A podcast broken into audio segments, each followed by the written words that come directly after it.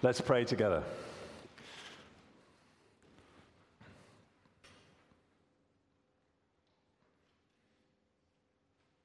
Father, we ask that you would speak to each one of us, whether or not we were expecting it. And would you teach us truth about yourself, about what it means to know you and to follow the Lord Jesus? And may we, each of us, end up, wherever we are now, as devoted followers of the Lord Jesus Christ. We ask it for his name's sake. Amen. Well, what on earth are Paul and Linda doing this morning? We've heard some of their story from their own lips. But why this strange water ceremony? Look at it. It's an enormous pool of water. What is going on here? Well, the truth is that out of the nearly 200 countries around the face of this globe, this year, in the great majority of those countries, something like this will be happening. In some cases, with thousands and thousands of people, this is not actually as strange as you may think at first. And I hope the fact that you're here this morning for whatever reason, means that you really would like to know what on earth is going on this morning here. Well, we're going to try and work it out briefly by looking at three key questions about baptism. And the first is simply, what is baptism? And the answer is very simply, it's a picture. It's a very vivid, acted out picture of an inner experience outwardly expressed. And that experience is of two things, but they're combined. The first is that those being baptized are claiming that they have been washed clean. And a lot of water helps us get that, doesn't it? Now, some of you know that I wear hard contact lenses, and I regularly lose them on the bathroom floor as I'm taking them out. Uh, I lost one on Thursday night. I spent half an hour on my knees in the bathroom trying to find it with a powerful torch. And one of the, I did find it in the end, you'll be glad to know. One of the extraordinary things when you do that, I recommend this when you get home, or maybe tonight when it's dark, get down on your hands and knees in your bathroom, get a powerful torch, and just scan across the floor. You are in for a shock. Bathroom floors are disgusting. Even if you cleaned them this morning, they are disgusting. They are so filthy.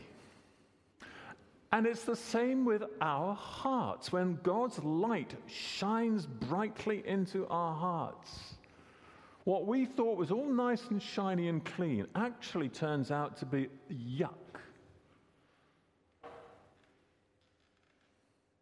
And we realize how much we need cleansing on the inside. Paul talked about this, doesn't he? He used that phrase of becoming more and more aware of, these are his words, my own baked in sinfulness. He used the phrase sin ridden humans. That's what we are. It's like ingrained dirt in your fingernails that can be very hard to get out. Well, how do we remove the inner dirt that's inside each one of us? Well, when the Apostle Paul, that's not this Paul, that's the Apostle Paul, uh, became a Christian, the Holy Spirit of God came upon him and he was immediately baptized, we read in the book of Acts, from which we read earlier. And years later, we read this later in the book of Acts, in Acts 22, he described his, his baptism as a washing away of sins as he called on the name of Jesus. Baptism itself does not wash away sins. As we go down into the water and Linda and Paul are baptized, that does not wash away their sins. it, it is a picture of what God has done in their life. They are already washed clean by God and His holy, pure, cleansing Spirit. But baptism is an outward picture of that internal washing.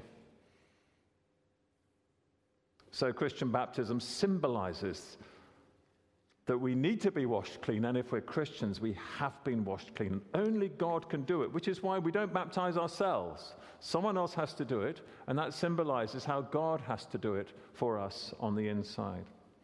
So it's a picture of washing. It's also a picture that we're washed clean.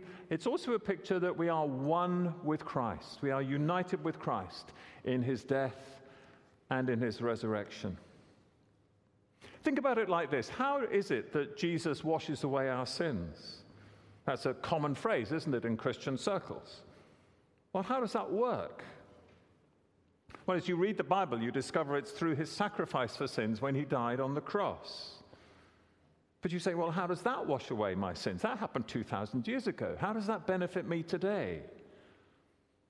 And the answer is by a spiritual oneness with Christ, which is effected simply through faith. As we trust in His word and His promise, we discover that what happened to Him 2,000 years ago, physically in body, happens to us spiritually in Him. We are uh, united with Him in His death and resurrection. So, as you think about it, when Jesus died, it wasn't just a, a demonstration of kindness or a self sacrifice. He was actually taking our place in the face of God's judgment. Sin is a very serious matter. God isn't going to ignore it. He's going to bring justice in this world one day, which is wonderful to know in a world full of injustice. But that justice is going to involve sorting me out and you out as well. We're not accepted. And that means it's wonderful news that Jesus took our place and substituted for us when he died for sin, not his own. He was the only person who's ever lived who never needed to die for his own sin. He stood in the place of sinners. He stood in your place and mine if we trust in him. When you become a Christian, the extraordinary thing is that you're treated by God as if you yourself had died with Christ and risen with him. So your sins are paid for. Paul talked about it like this in his letter to the church in Rome. He said, Don't you know that all of us who were baptized into Christ Jesus were baptized into his death.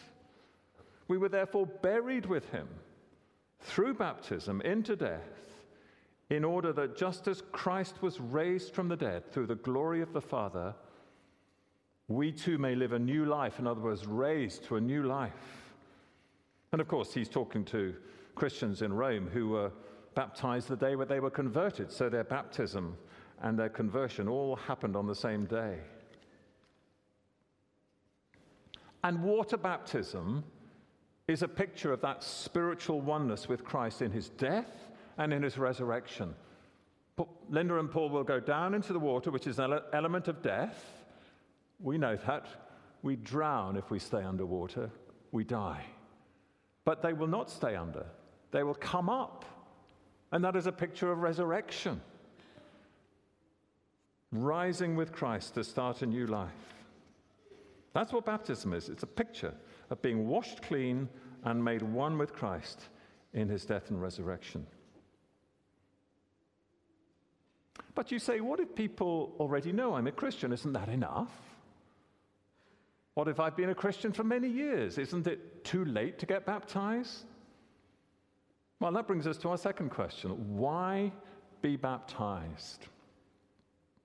Now, Linda and Paul have already given us the clear answer to that. I just want to show you where it comes from Scripture. They've made it clear that one of the big things driving their decision to be baptized today is the fact that Jesus and his apostles command it. So, Jesus' famous last words to the church were at the end of Matthew, where he said to them, All authority in heaven and on earth has been given to me. What a claim. So what?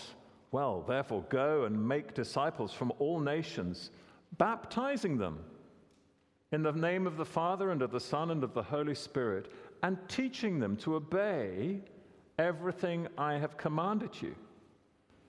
And of course, the command he's just given is to go and make disciples, baptizing them, those disciples. So, on that day we read earlier from Acts chapter 2, when the Holy Spirit was poured out on God's people seven weeks after Christ's death and resurrection, this is what Peter, the apostle, said when those in the crowd who realized that they'd made the biggest mistake of their life in crucifying or crying out for Christ to be crucified, if that's what they'd done. And they said, What, what, what must we do to be saved? What are we supposed to do? And do you, do you remember what he said? He said this Repent and be baptized, every one of you. Every single one of you needs to turn around, change their mind about Jesus. And I think the being baptized is how that repentance is to be expressed. I think that's what Peter is saying. It's not two separate things, it's one and the same thing. You need to demonstrate that you've changed your view about Jesus by submitting to baptism.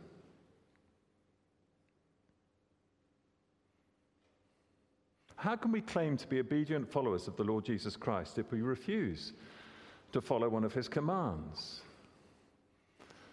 It's like if you met someone who claimed to be a Christian, but they said, um, I know Jesus' death is really important, and I do try and remember it often, but I don't believe in this sort of bread and taking a cup thing.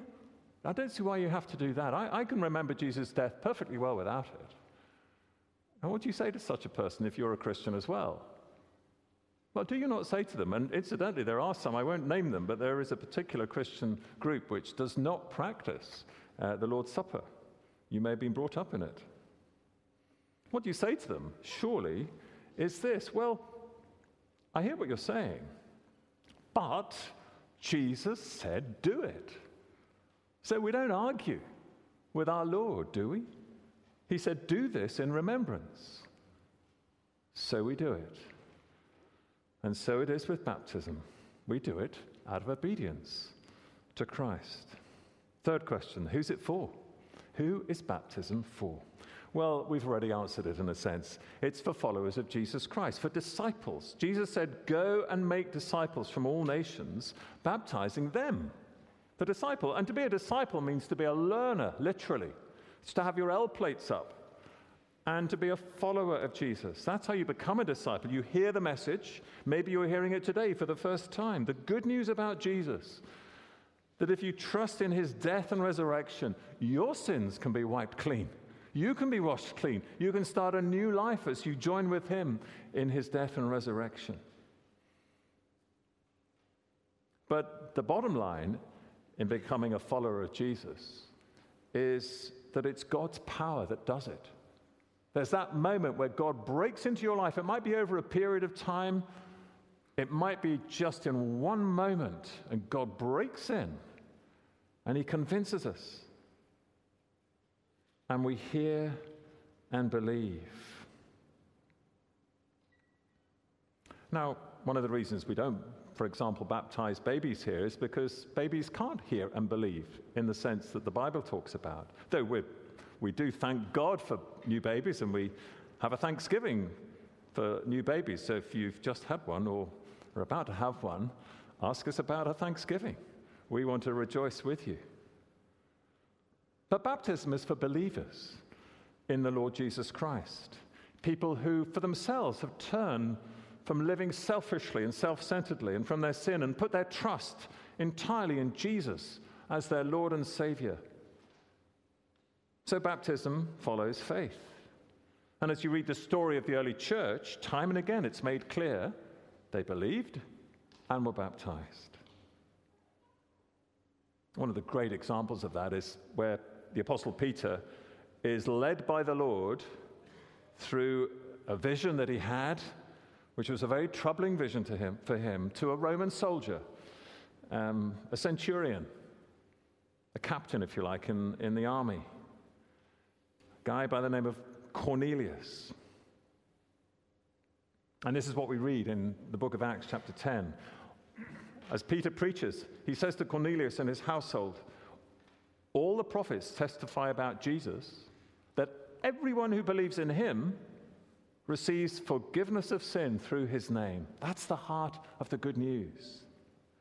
Then we read this While Peter was still speaking these words, the Holy Spirit came on all who heard the message. Then Peter said, we read a few verses later, Surely no one can stand in the way of their being baptized with water. They've received the Holy Spirit just as we have. So Peter ordered that they be baptized in the name of Jesus Christ. Fascinating, isn't it? All of them had come to believe in Jesus and received the forgiveness of sins and the gift of the Holy Spirit in their lives. And so, what does Peter do?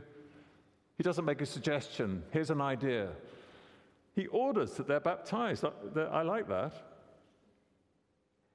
They were clearly believers in the Lord Jesus Christ who had now received the Holy Spirit.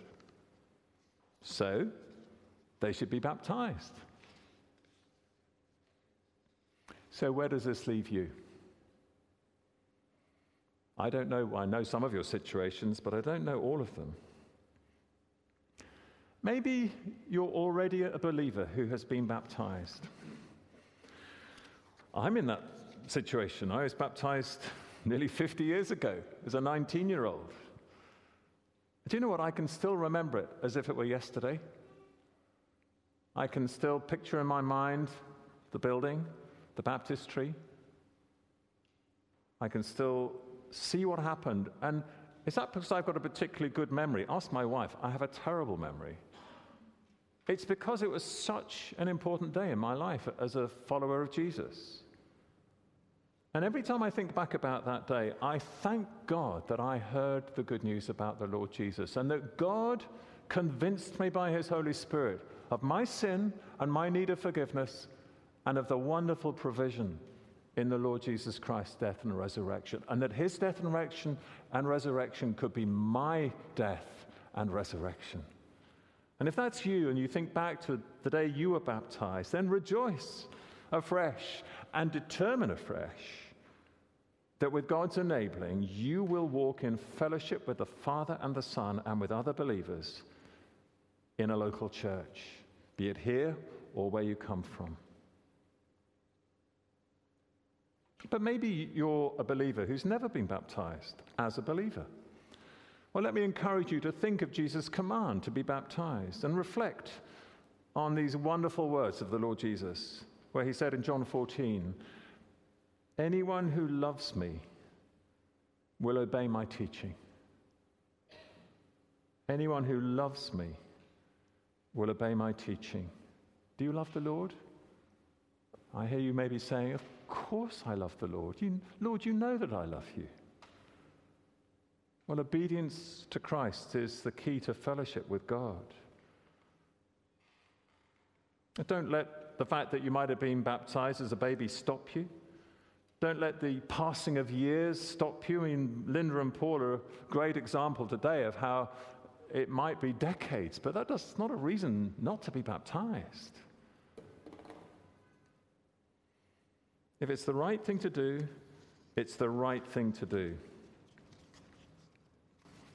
I like what Paul said when he used that analogy of um,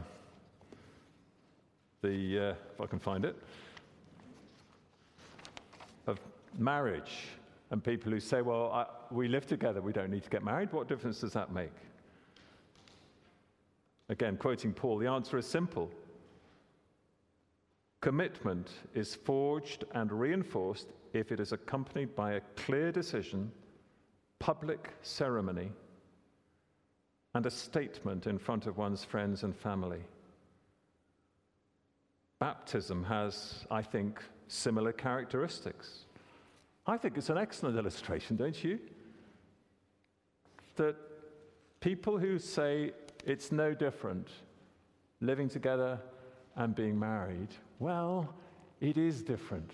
Marriage is meant to be a public commitment. And when you get married, it does make a huge difference. It's not the same as living together. So let me encourage you to think about that if you're a believer who's never been baptized as a believer. And if you're not yet a believer, we're nearly finished. If you're not yet a believer here this morning, you're so welcome. And as you watch Linda and Paul being baptized in a couple of minutes, just think about what's being symbolized and apply it to your own life. Recognize that inside you're not a clean person, you are a, an unclean person that as we are, God's seeing our hearts, and God alone knows the hearts of everyone. He knows your heart, He knows my heart in a way that no one else does. And what He sees, He tells us that what He sees is, is not acceptable. And we have to accept that. And as they go down into the water, think about what it speaks of being washed clean. And ask yourself, do I not need to be washed clean? And realize that through faith in Christ and his death for sins, you can be washed clean on the inside. Before you ever get near water, though this would follow if what we're saying today is true. And as they come out of the water, think about this. This is coming out symbolizing a new life, a whole new life. If you follow the Lord Jesus Christ, nothing is the same ever again. And it's all a change for good. It doesn't mean you escape the suffering of this world or mortality. We're all going to die unless Jesus comes first. But what a hope we have of resurrection and eternal life in a perfect world. And it's yours if you simply turn and trust in the Lord Jesus Christ. Listen to the vows that are made as they're baptized. Listen to the questions and ask yourself could I make those answers to those questions? Well, may the Lord help you to reach that point. Let's pray.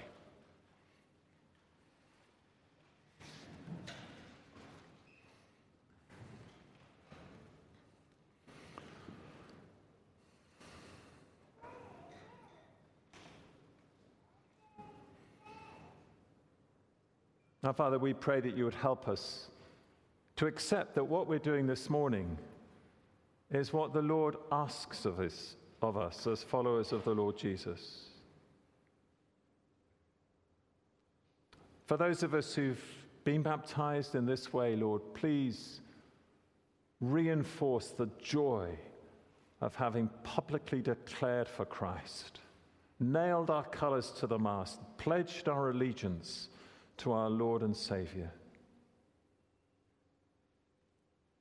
Father, if it's time we were baptized, and if, like, like Paul, we've been thinking, well, maybe next time, Lord, make it next time we pray for us. And if we're not trusting in the Lord Jesus yet, we pray that as we watch this graphic picture, that you would bring home to us that this is the gospel portrayed before our eyes. We too may be washed clean and one with Christ in his death and resurrection, rising to life eternal through faith in him. May that day come soon, if not today. We ask in Jesus' name.